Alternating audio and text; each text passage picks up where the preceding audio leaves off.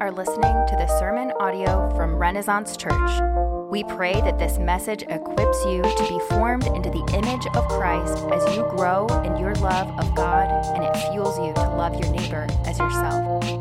We are convinced that while this sermon audio is beneficial, it should only be supplemental and not replace local church involvement, the pastor God has put over your life, or your commitment to gather in person with other believers to make more disciples for the fame of Jesus.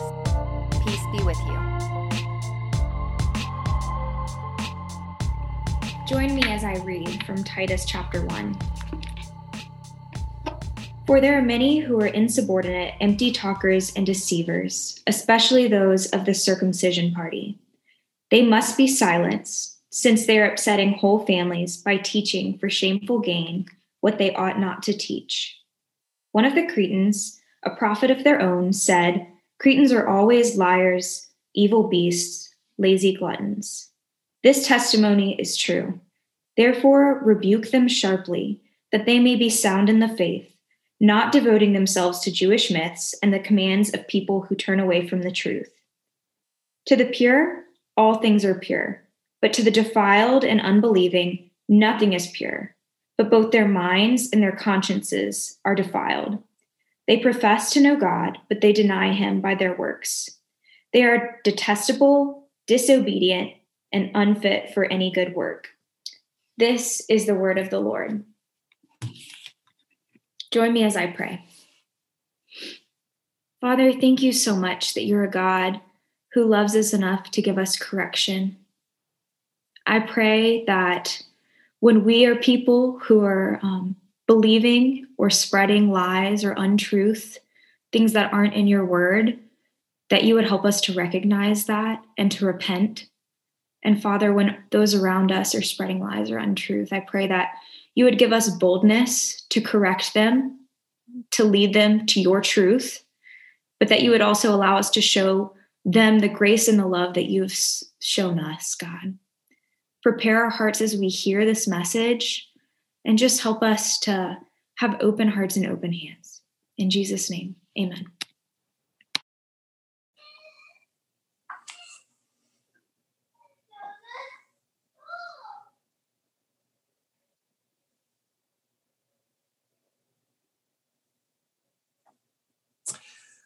Well, for those of you who don't know me, uh, my name is Rob, and I'm one of the elders here on staff at Renaissance Church. And on behalf of our uh, elder team and behalf of our staff team, uh, I want to say welcome to you. Um, I also want to encourage you, um, like I encourage our members every week, uh, to keep your Bibles open uh, during uh, the entirety of this this sermon from Titus uh, chapter 1, verses 10 through 16. We'll be pulling everything from that text for, for the message today.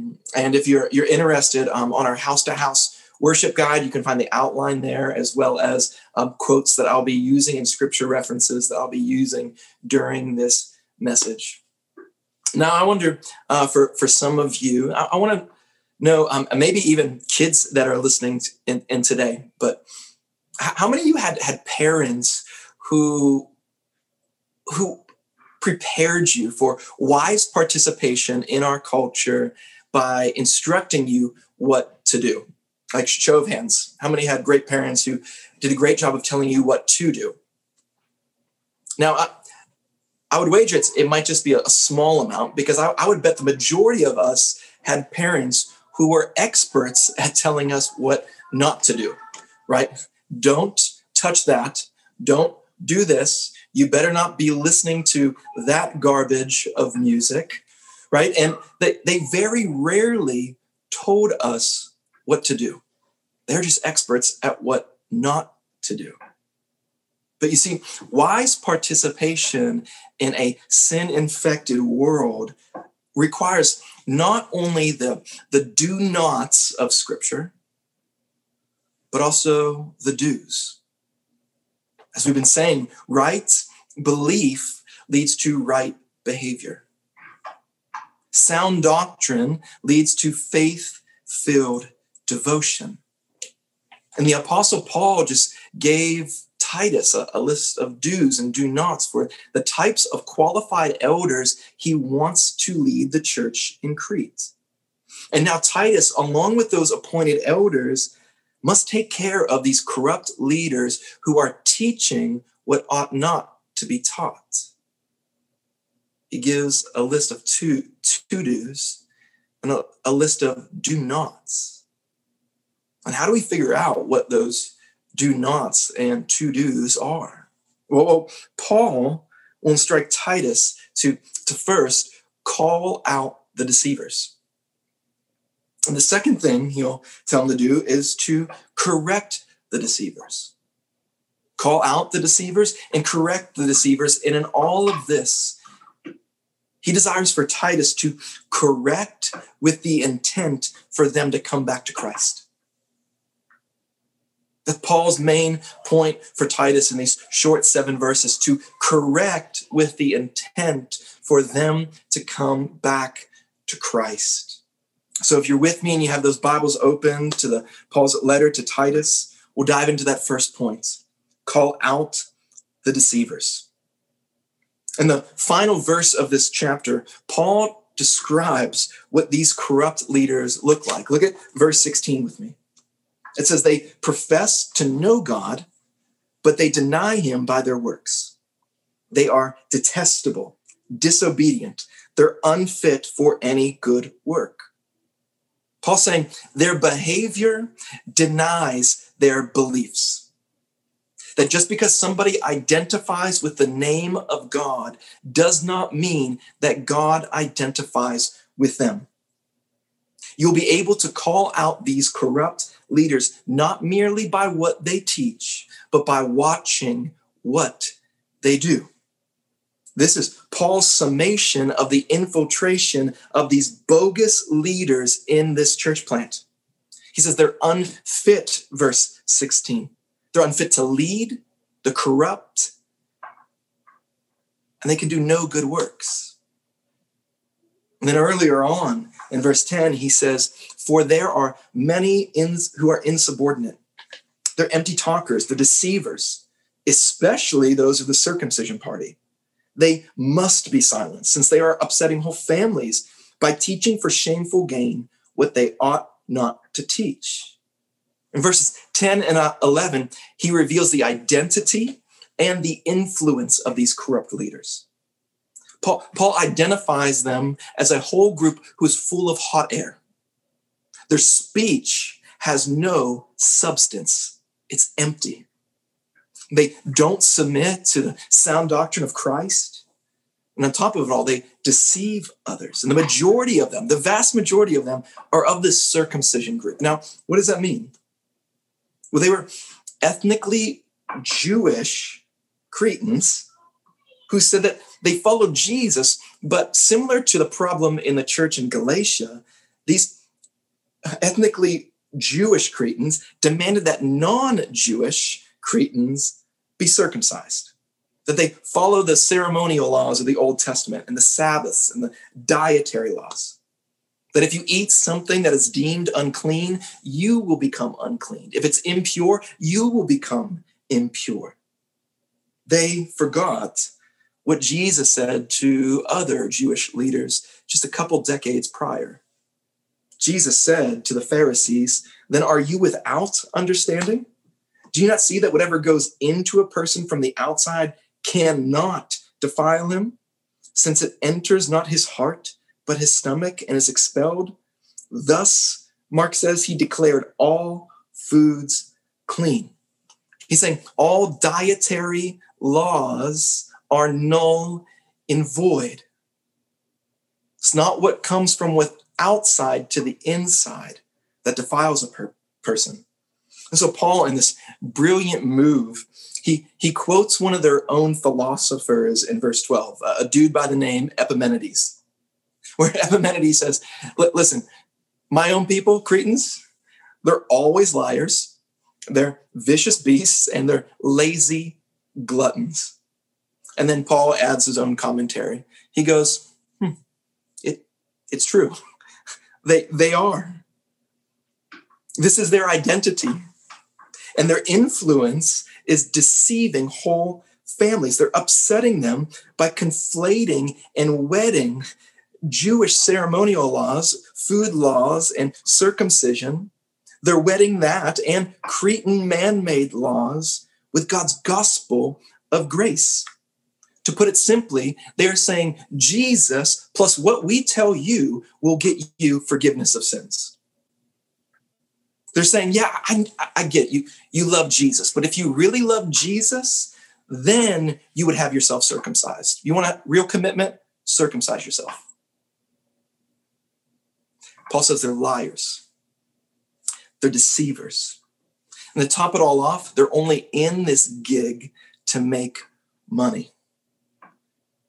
They're in it for verse 11 shameful gain. Now, what deceived households and families back then is the same deception that many of us have succumbed to. And it's this it's the wedding, the marrying, the conflation of the gospel of the eternal kingdom of God with lesser temporary movements and man made laws and creeds. It's the wedding of God's eternal kingdom with temporary man made movements and laws.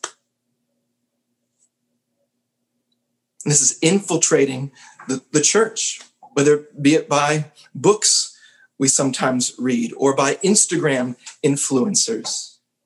And this was even clearly depicted in last week's ungodly and sin filled riot and insurrection at our nation's capital. So, what we saw was the wedding of two different and two opposing views. Individuals we saw with flags that say Jesus saves and God bless America, supporting and even violently storming the Capitol. This is inconsistent with the gospel of Jesus Christ. Christ would denounce every move with, in the strongest terms. For Jesus taught in Matthew 5 Blessed are the peacemakers, for they shall be called sons of God. And even worse, this sends a false picture of the Jesus Christ that we find in Scripture.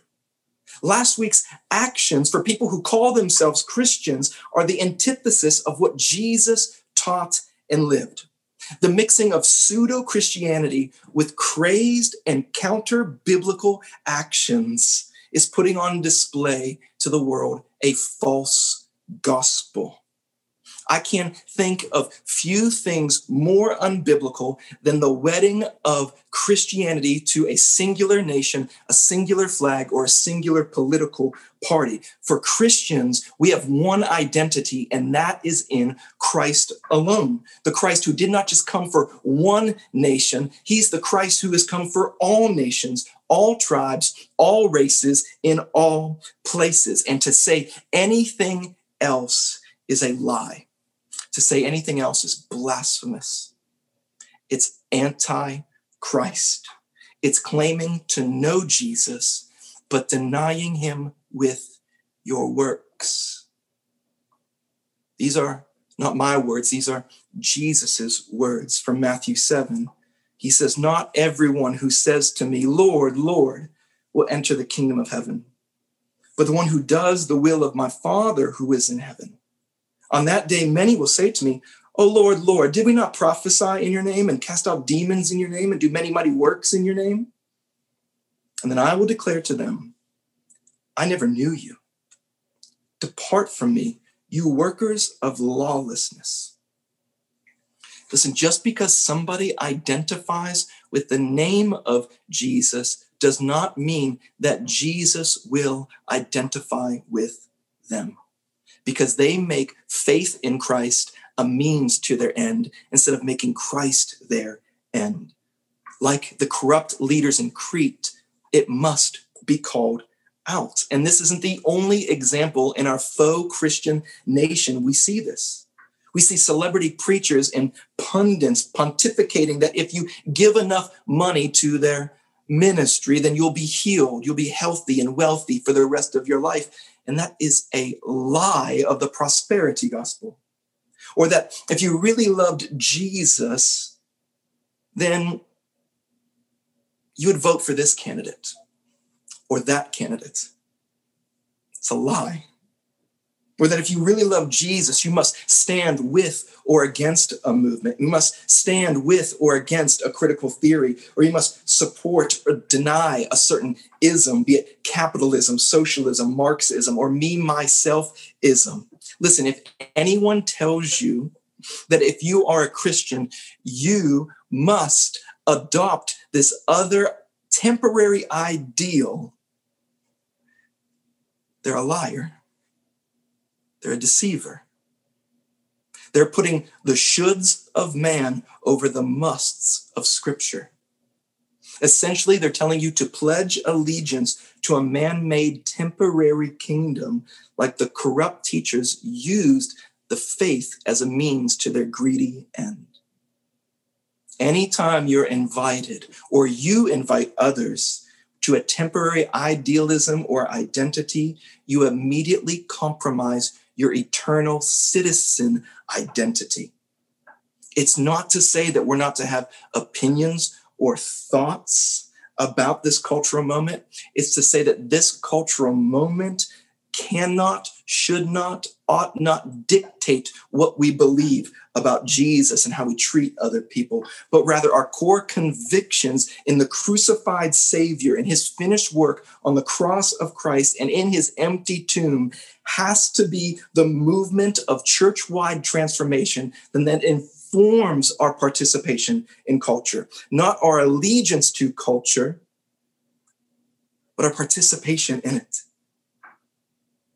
R.C. Sproul, the late R.C. Sproul, who just passed away last year, he writes this in the prayer of the Lord The only way the kingdom of God is going to be manifest in this world before Christ comes is if we manifest it by the way we live as citizens of heaven and subjects of the king. We have an eternal allegiance which is primary. That must inform our temporary participation and we must call out leaders who are telling us we should do otherwise. Paul instructs Titus to do so. We must call out the deceivers. But point number two, we must also correct the deceivers. He says, and, and as he keeps going, therefore rebuke them sharply, that they may, may be sound in the faith not devoting themselves to Jewish myths and the commands of people who turn away from the truth. Now, Paul is speaking in broad brushstrokes here, in generalities, right? We don't know what the myths are. If you want to come grab the six commentaries off my shelf, you can have about a thousand page worth of reading of what those myths could have been. We don't know what they exactly were. There are many of them. And we don't know which man made commands he's referring to. There are many of them. What we do know is that they were lies since they were turning people away from the truth. We see that in verse 14. They're adding a list of shoulds and oughts to the gospel of grace. And anytime you add something to the gospel, you subtract grace. It's no longer good news, but life draining good advice. And Paul says, rebuke them sharply. Even in verse 11, he says to silence them.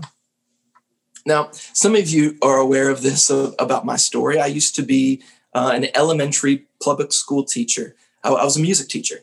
And when I had my first and second graders uh, in the music class, they, they, they got super talkative during transitions when we transitioned from the drum circle to learning lyrics to a, a brand new song. And so I would say to, to my little guys and gals, I'd get their attention and say, hey, touch your top lip to your bottom lip. It, instant silence. It worked every time. But I wasn't just doing this to shut them up. I was doing this, I was silencing them so that they are able to listen. Paul wants these corrupt teachers silenced so that they could listen. He wants Titus to dismiss their teachings without dismissing them. Titus must correct with the intent for them to come back to Christ. Because uh, another word for rebuke, you saw that word rebuke them sharply, is to correct.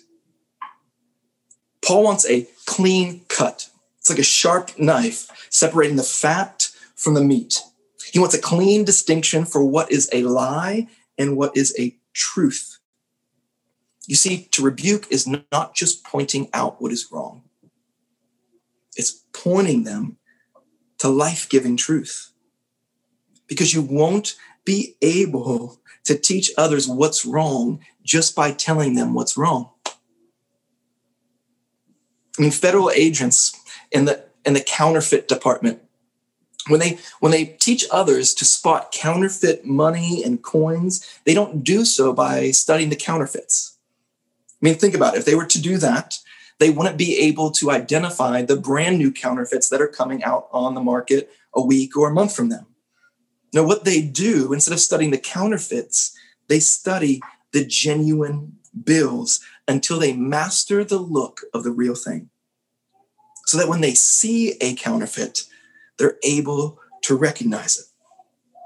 You see, if we only tell others what they're doing wrong or what they're believing wrong, then how will they be able to identify other counterfeit gospels? We must also show them the truth, the way of the Master who is Christ to dispel counterfeit gospels. Show them the truth so they're able to identify the lies. To only tell somebody that they're wrong is to try and dispel darkness with darkness. To teach them what's wrong is to say, focus on the darkness and then try to see other dark things. You don't dispel darkness with darkness, you dispel darkness with light. And Jesus is the light, and Jesus says that we must be the light of the world. And Paul knows this light. He knows what Jesus taught that it's not what's outside of a person that makes them unclean. It's not food laws, it's not Sabbath observance. He remembers Jesus teaching in Mark chapter 7, verse 20, that it's what comes out of a person is what defiles him. It's the heart. And so he sheds light. We see Paul shedding light on these corrupt teachers in verse 15. He says, To the pure, all things are pure, but to the defiled and the unbelieving, nothing is pure.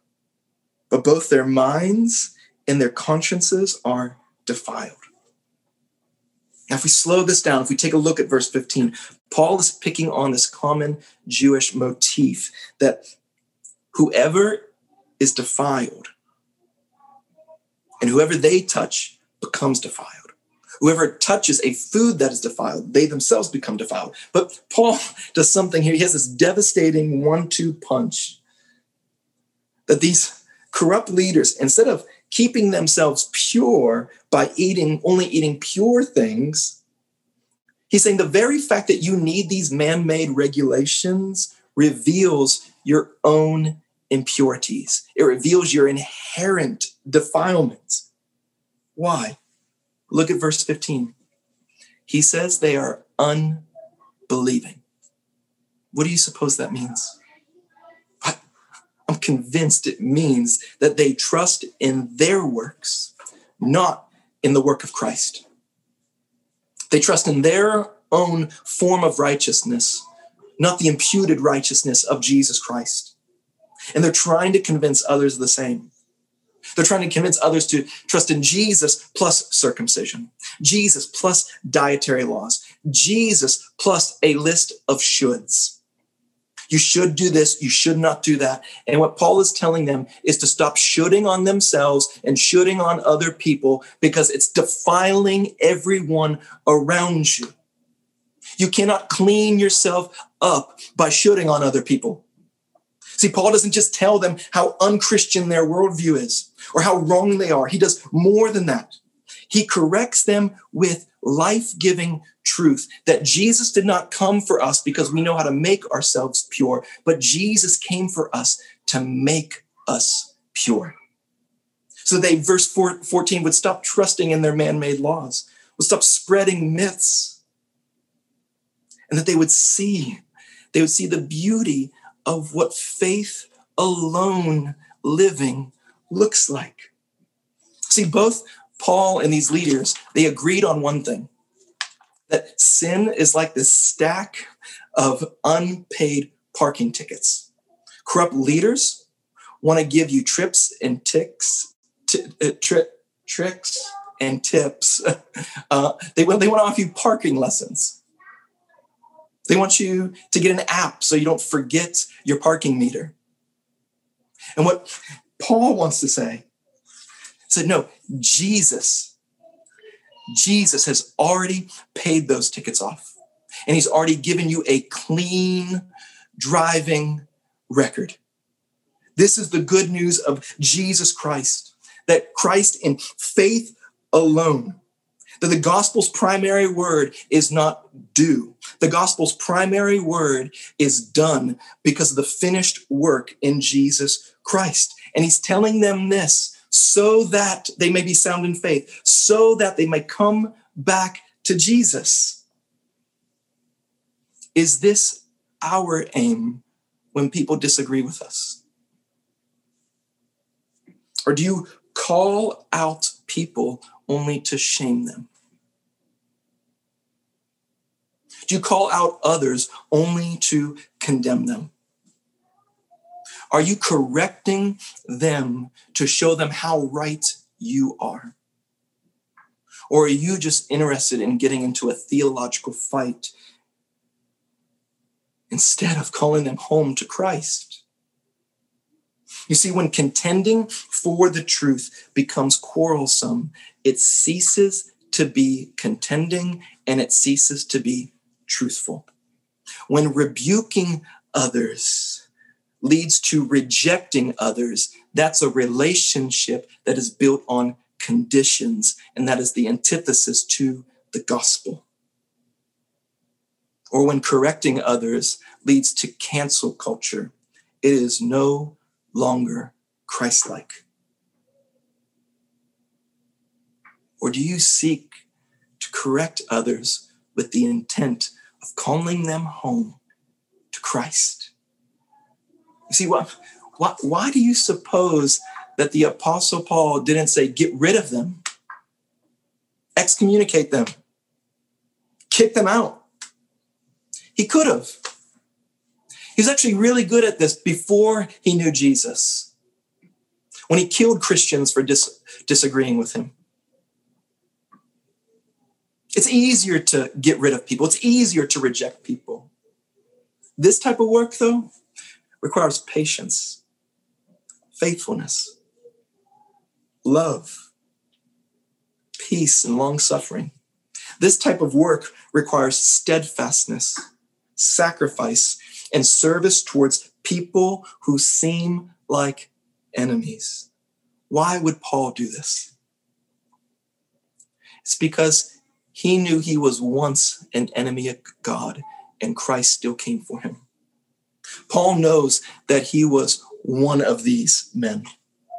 Paul knows that if God could save a moralistic, prideful, self righteous sinner like himself, the chief of all sinners, then Jesus can save anybody. Paul knew the depths of his sin were far worse, and yet God's grace went deeper. Paul knows that when he deserved to be left alone and rejected, Christ never gave up on him. And how do we know this? Well, if you fast forward in the letter to Timothy to chapter three, Paul reminds Titus, for we, he's including himself, he says, for we were once foolish. For we were once disobedient. We were led astray. We were slaves to various passions and pleasures. We were passing our days in malice and envy. We hated others and we hated one another. But, he says, but when the goodness and loving kindness of our Savior appeared, he saved us not by works, not by a list of shoulds, not by works done in righteousness, but according to his own mercy. He did not give us what we deserved, but he washed us clean with the regeneration, the rebirth of our hearts, and the renewal of the Holy Spirit. When he poured him out us on us richly through Jesus Christ and we were justified not by works, but by grace alone. We might come heirs of this eternal citizenship. God saved us not because we were pure. He came to save us to make us pure. God did not save us because we were lovable. He saved us to come and make us lovable. And it's through faith in Christ alone, not by our works, that He saves us and puts us in a right relationship with us. And he goes on to say, This saying is trustworthy.